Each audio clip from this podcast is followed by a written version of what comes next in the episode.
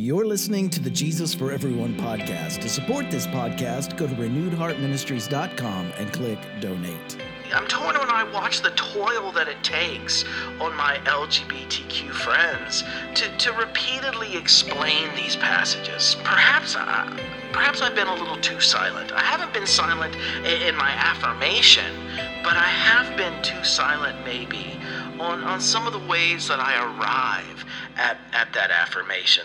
This is Herb Montgomery with Renewed Heart Ministries, and I want to welcome all of you listeners out there to episode 277 of the Jesus for Everyone podcast. It's a podcast where we talk about the intersection of faith and social justice and what a first century Jewish prophet of the poor from Galilee might have to offer us today in our work of love, compassion, action, and justice. Our title this week is Calling Good Evil, and our feature text is Matthew 12 33. Make a tree good and its fruit will be good. Make a tree bad, and its fruit will be bad. For a tree is recognized by its fruit. In the last month, in, in January, I spent the last two weekends in the company of, of LGBTQ Christian communities. And every time I spend time with communities like these, I'm deeply moved by their compassion, by their, their insight, their, their, their wisdom. The people I've met have always uh, uh, failed to match the mischaracterization that homophobic, biphobic, and transphobic Christian communities assign to them. I, I, walk away from from each experience uh, in these communities with a, a deeper understanding of my own faith and, and what it means for me to to follow Jesus today in our work of love, compassion, action, and justice. And and during these visits last month. I bumped into a an old high school friend who I haven't haven't seen since since graduation. Uh, he told me the story of his sister, who is a a deeply Christian lesbian woman who recently married the love of her life, who who, who was a pastor even. And and on the morning of her wedding, her mother sent her a, a very ugly email. And, and, this mother, who had refused to attend the wedding, uh, wrote uh, this message to her daughter. She wrote, What you're doing today makes me want to go jump off a bridge. Uh, when I heard this story, I, I sat there as I listened, I was just aghast. What is it about anti LGBTQ Christianity that causes parents to, to so deeply reject and shame even their own children. I, I have yet to understand how a parent can reject their, their own child. But for many Christian parents, discovering their child is attracted to those of the same sex or identities with a different gender than the one on their, their birth certificate that experience begins their journey of discovering that everything their faith tradition has taught them of the LGBTQ community has been deeply misinformed at best or, or, intentionally maligning at worst. What they discover is that they were wrong. But but far more parents than than these in the, these same faith traditions they choose not to make this journey. Far more often, parents reject their own children in order to, to be faithful to their anti LGBTQ faith. And religion, it can be a, a powerful force for for good in the world, but it can also be a a powerful force for the worst kinds of evil. And this week, I, I want us to consider a story from the Gospels of Mark and Matthew, where Jesus was also mischaracterized and maligned. Jesus had strong words here for those who who malign that which is holy, just, and good, and they call it evil. This is from Matthew 12, 24 through 37. 7.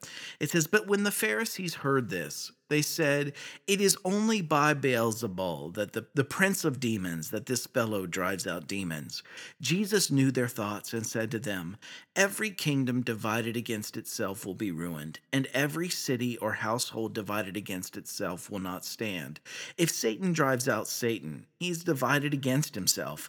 How then can his kingdom stand? And if I drive out demons by Beelzebul, by whom do your people drive them out?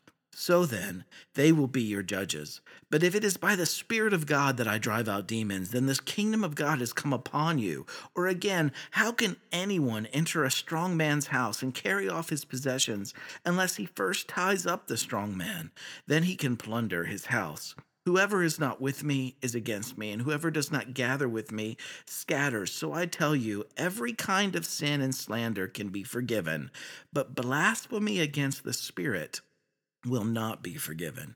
Anyone who speaks a word against the Son of Man will be forgiven, but anyone who speaks against the Holy Spirit will not be forgiven, either in this age or in the age to come. Make a tree good, and its fruit will be good. Make a tree bad, and its fruit will be bad. For a tree is recognized by its fruit.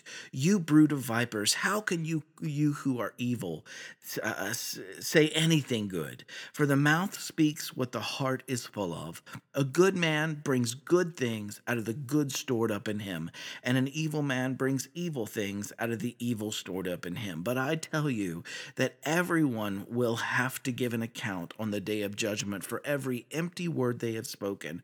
For by your words you will be acquitted, and by your words you'll be condemned. And and you could also check out uh, uh, what is believed to be an earlier version of this story in Mark 3, uh, 23 through 29 it'd be well to, to go back and read that too.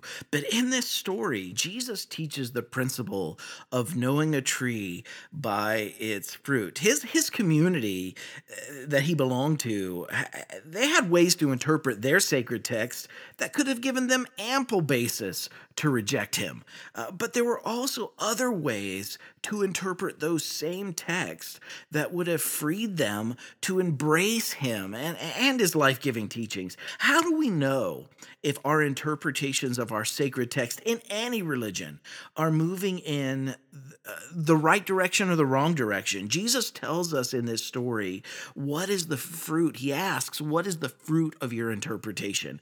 If the tree is good, its fruit will be good. If the tree is bad, its fruit will be bad a- as well. While I was in, in Arizona last month, a, a sincere questioner uh, asked me uh, how I interpret uh, the Bible's passages that, that contemporary homophobic and biphobic Christians use to scare people away from, from affirming LGBTQ people. And for a long time, I want to be honest here, I've refrained from debating these passages. Uh, a dear friend of mine calls such debates text hockey. Uh, I've also not wanted to, to be another straight cisgender male getting airtime to, to, to speak on passages that LGBTQ people have have been speaking and writing on for decades now. I didn't want to take up space when I believed that other voices needed to be heard right now. And, and yet I'm torn.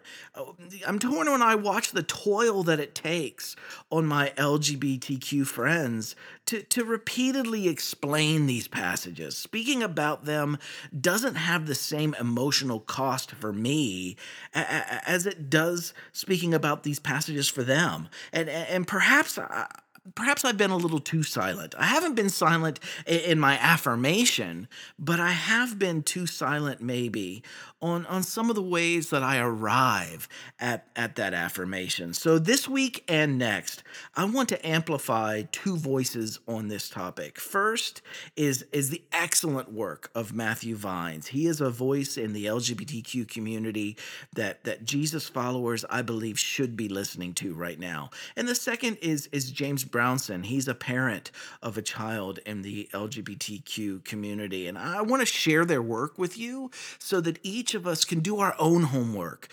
Each of us can put in the energy to, to read and to study and grapple before we ask someone in the Christian LGBT community to, to answer questions that they've already answered multiple times in multiple ways. The, these discussions are not academic for them. They, they're per, they, they're personally invested, and, and many are tired of of continually arguing about their existence. They already exist, and, and, they have callings to pursue. It's up to you how you respond. And with that said, I want to offer some help to those who are who are sincerely searching, like this this gentleman I met in Arizona, uh, who are willing to to do their homework and, and and are just wanting some direction.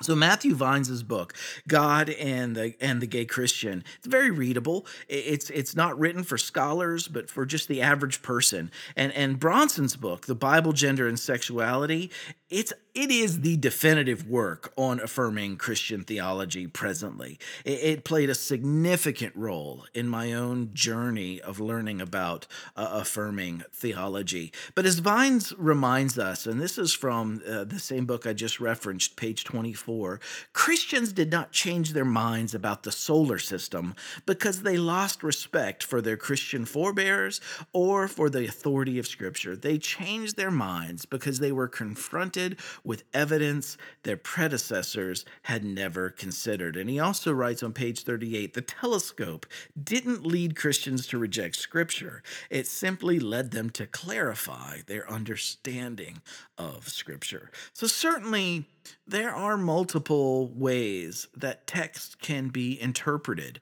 We must reach for the most life giving choices when, when possible. And what are the fruits of our uh, of the interpretations that we choose? And we have to be honest about the fruit that is born from homophobic and biphobic theologies. We, we have to also be honest about the life giving fruit of our Christian LGBTQ siblings their affirming theology, the life giving fruit of their affirming theology, is something that we cannot afford to ignore. It's, it's this life giving fruit that I am always in awe of when I, when I spend time in their communities. Jesus said it's one thing to mistake an evil thing uh, and call it good, it's quite another to label something that's wholly just and good as evil. Jesus called the latter unpardonable.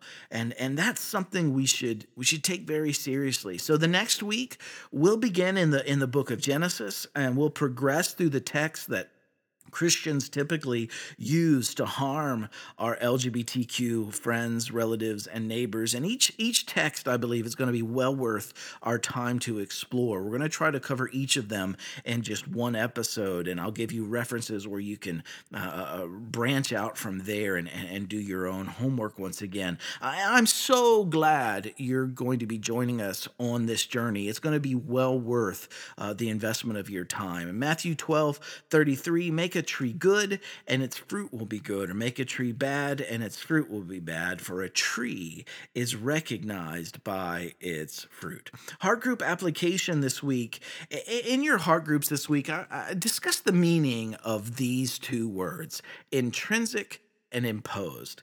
Uh, number one, have you ever experienced imposed rules within a community, either religious or secular, that, that are prohibiting actions that you knew had no negative intrinsic result? In other words, those actions were harmless and yet they were forbidden in that community. And then number two, have you ever experienced a lack of concern or acceptance or even encouragement of attitudes and actions within communities that you knew to intrinsically bring harm or to bear destructive fruit. In other words, it's the opposite of number one. Have, have, have you experienced where where things that are destructive are are affirmed, are are or at least not spoken of? And then number three, discuss both of these experiences within your group this week. What are the differences between actions uh, to which are added imposed results, such as Im- imposed penalties or affirmation, and actions that have their own intrinsically harmful or even intrinsically beneficial results? Is there a place for imposed rules and consequences when they're properly associated with actual intrinsically destructive choices. Can imposed rules, though, be abused? Can they be misapplied in ways that, that label things as bad or harmful that are actually good or at least neutral? What can your group learn from this discussion that you've engaged in? And how can your group become a, a healthier community that bears life giving fruit itself? How can your heart group community impact your larger community in, in life giving ways as well? Thank you for checking in with us this week. Again, I am so glad you're here. I'm so glad you're going to be journeying with us this week and next. And wherever you are today, keep living in love, compassion, action, and justice. Another world is possible possible. I love each one of you dearly. I'll see you next week.